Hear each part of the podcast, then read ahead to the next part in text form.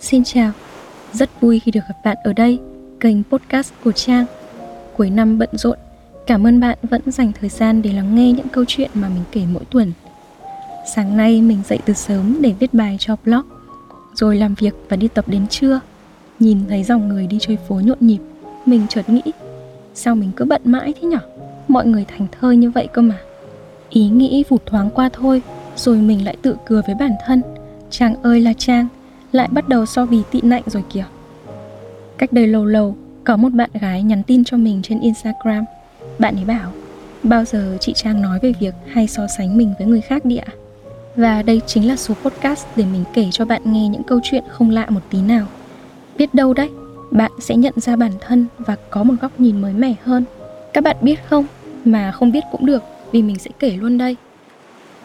Mẹ mình hồi còn trẻ đã từng là một thợ may khá nổi tiếng. Nhiều người lặn lội từ nơi khác đến chỉ để cắt may lấy hai bộ mặc chơi Tết mà thôi. Khách khứa nườm nượp và luôn trong tình trạng làm không hết việc. Lý do vì mẹ oanh rất chiều khách và quan trọng hơn, mẹ mình biết đu chen hay nói cách khác là biết chạy theo xu hướng. Mẹ mình xem phim trên TV rồi sẽ để ý nữ chính mặc gì và vẽ mẫu quần áo rồi may sao thật giống với những bộ đồ đó. Cách đây 20 năm, mẹ đã biết chạy theo mốt và kiếm tiền rất tốt từ tiệm may đo. Nếu theo kịch bản bình thường, mình sẽ là búp bê tóc dài, thướt tha diện những bộ quần áo đẹp nhất do chính mẹ thiết kế. Và khi đi học, mình sẽ là người nổi bật nhất cái lớp đấy, bởi váy vóc điệu đà. Thật ra nếu đời mình là một bộ phim thì hẳn phải là phim drama với rất nhiều cú twist, và lần này cũng vậy. Đã không có bộ váy nào, mẹ nhặt lại những mảnh vải thừa rồi may áo cho mình mái tóc mình được cắt kiểu nồi cơm điện giống cô bé Maruko của Nhật ý. Mẹ bảo để tiết kiệm thời gian, đỡ phải gội đầu nhiều và cũng đỡ phải làm điệu. Điều đó làm mình khó ở và hay dỗi mẹ, nhất là khi thấy mấy đứa nhóc trong xóm đều mặc đồ rất đẹp. Vậy đấy, mình bắt đầu ý thức được về sự so sánh khi còn rất nhỏ, tầm 5-6 tuổi. Mỗi lần thấy cô bạn hàng xóm cùng tuổi có quần áo mới, mình lại về nhà rồi đứng một lúc trước gương Chẳng có tóc dài tết bím, cũng không có quần áo lượt là. Mình thấy bản thân rất tầm thường, mờ nhạt và xấu xí nữa. Khi lớn hơn một chút, sự so sánh tiếp diễn qua những câu nói, những câu chuyện của người lớn, của bà nội mình. Sau những năm tháng còng lưng cắt đo quần áo, đêm nào cũng phải uống cà phê với trà để thức làm việc thì mẹ mình cũng bỏ đi. Mẹ rời khỏi nhà để lại hai đứa con nheo nhóc. Bố đi làm nuôi con, nhưng bà nội mới là người tận tay chăm sóc cho chị em chúng mình. Bà bắt đầu nuôi tóc cho cháu và mỗi lần ngồi tết tóc, bà hay bảo Mẹ mày vừa hiền vừa giỏi, nhưng ở đây cũng ức chế. Vợ chồng làm mãi chẳng có giàu. Lúc cưới về đây thì điều kiện nhất cái làng này, mà sau thì ở giữa một xóm, điều kiện lại kém nhất. Trước mặt là một cái nhà to đùng, đằng sau hàng xóm thì cũng giàu ngầm, bên trái thì một nhà kinh doanh phát đạt. Bước ra khỏi cổng là thấy chán đời rồi. Và ở giây phút đó, mình nhận ra người lớn cũng muộn phiền vì sự so sánh như trẻ con thôi. Khi đi học, mang danh con nhà người ta trong nhiều năm, mình cũng được coi là hình mẫu để nhiều vị phụ huynh cô bác lấy ra để đối chiếu với con họ. Nhưng chính bản thân mình cũng bị mẹ đem ra so sánh với anh chị em trong câu chuyện học hành ở số thứ 8. Người bị tổn thương lại vô tình làm tổn thương người khác so sánh là một vòng luẩn quẩn không thể chấm dứt dù chỉ một ngày. Sự so sánh đã dày vò tâm trí và khiến mình nghĩ quẩn rất nhiều lần. Thật ra mình rất hay tự so sánh. Đó là khi nhìn sang bạn bè có gia đình hạnh phúc, có bố mẹ làm to, có nhà cao xe đẹp, áo quần là lượt. Mình thấy tủi thân, thấy chán trường và ghét bỏ thực tại. Nhìn lại mình đi, chẳng có gì gây gớm. Học ở lớp thường, gia đình thì cũng chẳng có gì đặc biệt. Đã thế bố mẹ mỗi người một nơi. Kinh tế thì cũng eo uột, muốn đi học cũng chẳng có tiền. Ngay cả khi mình không muốn nghĩ đến thì những người khác cũng chẳng buông tha, dù vô tình hay cố ý. Đôi khi họ sẽ nói, trời, tội quá đi. Cả làng này có mỗi nhà mày là bố mẹ bỏ nhau thôi á. Nhìn xem mấy đứa kia, sáng nào cũng có mẹ đưa đi học. Đến những ngày lễ tết, nhiều người đi qua còn ngó hẳn vào trong nhà mình để xem đã có bánh kẹo gì chưa rồi kể lể. Năm nay nhà cháu ăn tết thế nào? Nhà bác thế nọ thế kia. Mục đích là để thấy sự chênh lệch giữa hai bên, để so sánh ý.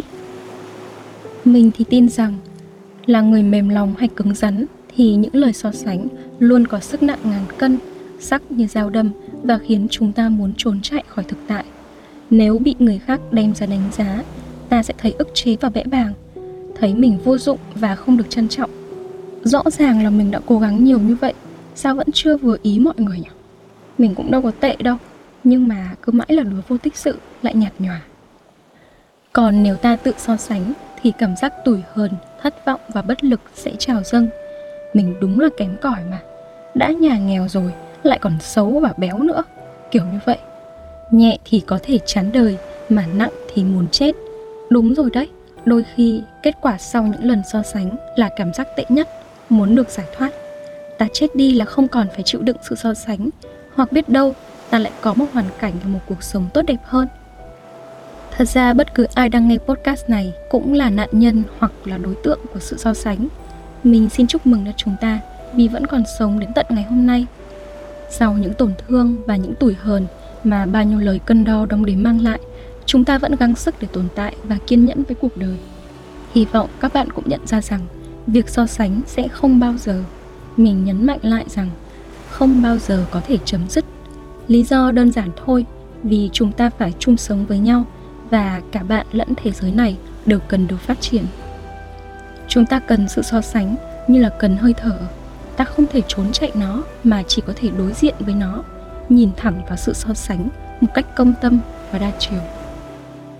Bạn biết đấy, xã hội, cộng đồng hay tập thể, dù bất cứ tên gọi nào cũng là nơi tập hợp nhiều đối tượng và đương nhiên sự khác biệt luôn tồn tại. Có khác biệt thì sẽ có so sánh. Giờ như này đi, nếu bạn mua hai cuốn sách y hệt nhau thì có gì mà phải để ý nhiều, đúng không? Nhưng không, trong phút bốc đồng, bạn đã lỡ mua một cuốn tiểu thuyết trinh thám và một cuốn sách tâm lý học. Dù hai thể loại nghe chừng chẳng liên quan, nhưng bạn vẫn đối chiếu được. Dù sao nó cũng là sách mà. Và nếu đọc đủ lâu, đủ kỹ, bạn sẽ có sự liên hệ và so sánh chúng với nhau. Cuốn nào nặng hơn, giấy đẹp hơn giá tiền hợp lý hơn. Nội dung cuốn nào sẽ hữu ích và có giá trị thực tiễn hơn? Thậm chí, đọc cuốn nào thì dễ ngủ hơn cũng có luôn. Chúng ta sẽ nghĩ ra hàng tá những tiêu chí để cân đo và nhận định. Và sự so sánh đó giúp cho bạn biết rằng nếu lần sau cuối tháng mà hết tiền ấy thì hãy rút ví để mua một cuốn thôi. Là cuốn nào thì bạn tự chọn nhé. Các bạn nhận ra chưa? So sánh là phản xạ tự nhiên của tâm lý khi có quá nhiều thứ khác nhau trong thế giới và con người thì có khả năng nhìn nhận, quan sát, đánh giá rất thường xuyên. Dựa trên thói quen, kỹ năng và những yếu tố đó, chúng ta so sánh mỗi ngày, mỗi giờ, thậm chí là mỗi phút. Ta so sánh bản thân với những người khác hoặc so sánh các đối tượng với nhau. Đơn cử như chỉ cần lướt facebook và thấy cô bạn mình đăng một tấm ảnh với trang phục thời thượng, ta sẽ nghĩ ngay đến tủ quần áo vừa đơn điệu vừa tẻ nhạt ở nhà người độc thân khi nhìn sang những cặp đôi ôm ấp nhau ngày noel sẽ so sánh với tình trạng cô đơn của bản thân rồi có chút chạy lòng không nhẹ ngược lại người đã có gia đình đang sấp mặt với mâm cơm ngày Tết và đàn con thơ, chợt nghĩ đến lũ bạn còn son dỗi đi cao đao tung tóe. Ta so sánh một tí, rồi lại thấy hờn dỗi khá là nhiều. Có thể ngay cả khi nghe podcast này, bạn cũng đang có suy nghĩ so sánh nào đó, đúng không? Thôi, thật lòng một tí đi, ở đây chúng ta cố gắng không nói dối. Chúng ta so sánh liên tục, không chỉ vì phản xạ tự nhiên, mà còn vì lợi ích của nó. So sánh thật ra có rất nhiều tác dụng tích cực mà nhiều người không nhận ra hoặc đã cố tình phớt lờ đi. Nhờ có nó, ta có thể đánh giá được nhiều thứ, dù là hữu hình hay trừu tượng. Nếu ở phạm vi cá nhân, ta thấy những cái đã ổn và cái chưa được của bản thân, hoặc nhìn nhận sự khác biệt, sự tiến bộ của chính những thứ ta đang tiếp xúc trong cuộc sống hàng ngày ở phạm vi rộng hơn, tầm vĩ mô, sự so sánh ấy thúc đẩy động lực phát triển của những cộng đồng, của quốc gia, của một vùng rộng lớn.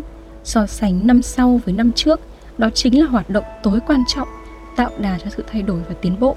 Con người không thể sống mà dừng lại việc so sánh, trừ khi bạn lên sao hỏa ở một mình. Mà chưa biết chừng, bạn lại nhớ về những ngày tháng trên trái đất, rồi so sánh hai hành tinh với nhau. Mình nghi lắm vậy đấy, chúng ta đã, đang và sẽ so sánh đến lúc chết đối tượng có thể là chính mình hoặc cũng có thể là những thứ xung quanh. Và để không lãng phí thời gian của các bạn mình sẽ không bao giờ nói những lời sáo rỗng thiếu thực tế. Kiểu như Ôi mọi người ơi, thôi đừng so sánh nữa hãy bỏ hết đi mà sống cho an yên. Hoặc so sánh làm gì chứ? Chỉ là tự hủy hoại chính mình thôi.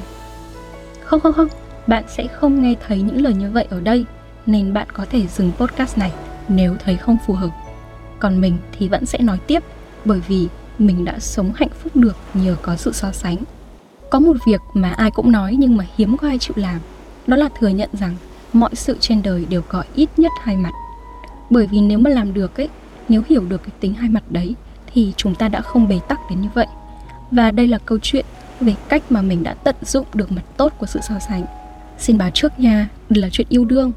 Các bạn nghĩ đúng rồi đấy, mình hay có thói quen so sánh khi yêu và nghe nói điều này rất là không tốt. Vậy nên đến mối tình thứ ba, mình quyết định sẽ không làm như vậy nữa. Mình quyết tâm sẽ tự tẩy não cho bản thân và không so sánh crush đang hẹn hò với những người cũ. Mọi thứ lúc đầu rất xuân sẻ cho đến khi hai đứa chiến tranh lạnh với nhau và tạm thời ngừng liên lạc. Mình là đứa có tự trọng cao và cũng sĩ diện nữa. Lúc nào cũng có suy nghĩ là phải giữ giá làm nộm ấy nên quyết định sẽ kệ mối quan hệ này. Nhưng chẳng hiểu sao trực giác cứ mách bảo rằng mọi chuyện chưa thể kết thúc ở đây được và cuộc đấu tranh tư tưởng bắt đầu diễn ra kịch liệt. Mình tách ra làm hai nửa con người, suốt ngày cãi nhau xem có nên hẹn hò tiếp hay không. Và cuối cùng thì mình quyết định sẽ so sánh. Mình sẽ đem tất cả các anh ấy, người cũ và người mới, đặt lên bàn cân và đối chiếu với nhau. Và để so sánh một cách hiệu quả nhất, đương nhiên mình cần làm rõ các đối tượng. Đó cũng là lúc mình nghĩ rất nhiều về đặc trưng tính cách, hành vi thái độ và biểu hiện của mỗi người. Họ có gì, thiếu gì? Khi có mâu thuẫn thì họ sẽ nói gì? Chẳng hạn, ở những mối quan hệ cũ, khi cãi nhau thường sẽ có một đứa đòi chia tay. Các bạn đoán xem đó là ai? Mình chưa ai? Rồi sau đó, bên kia sẽ làm lành và cách thức rất đa dạng. Nhưng đối với người mới này, khi mâu thuẫn, anh ấy nói thẳng vào mặt mình. Mặc dù anh rất thích em, nhưng không có nghĩa là em nói gì hay làm gì cũng được. Em mà tiếp tục như vậy có thể anh sẽ không gặp em nữa. Trời mình cũng khá là bất ngờ và cũng hơi khó chịu khi nghe vậy. Ở đây, người ta vạch rõ vấn đề và đưa luôn phương hướng giải quyết, nói thẳng vào mặt mình những thứ chưa phù hợp và cho mình lựa chọn. Đương nhiên thì sự tranh cãi nào cũng gây ra tổn thương, mình cũng thấy sứt mẻ lòng tự trọng, nhưng cũng không mù quáng đến nỗi không nhận ra rằng đó chính là sự khác biệt.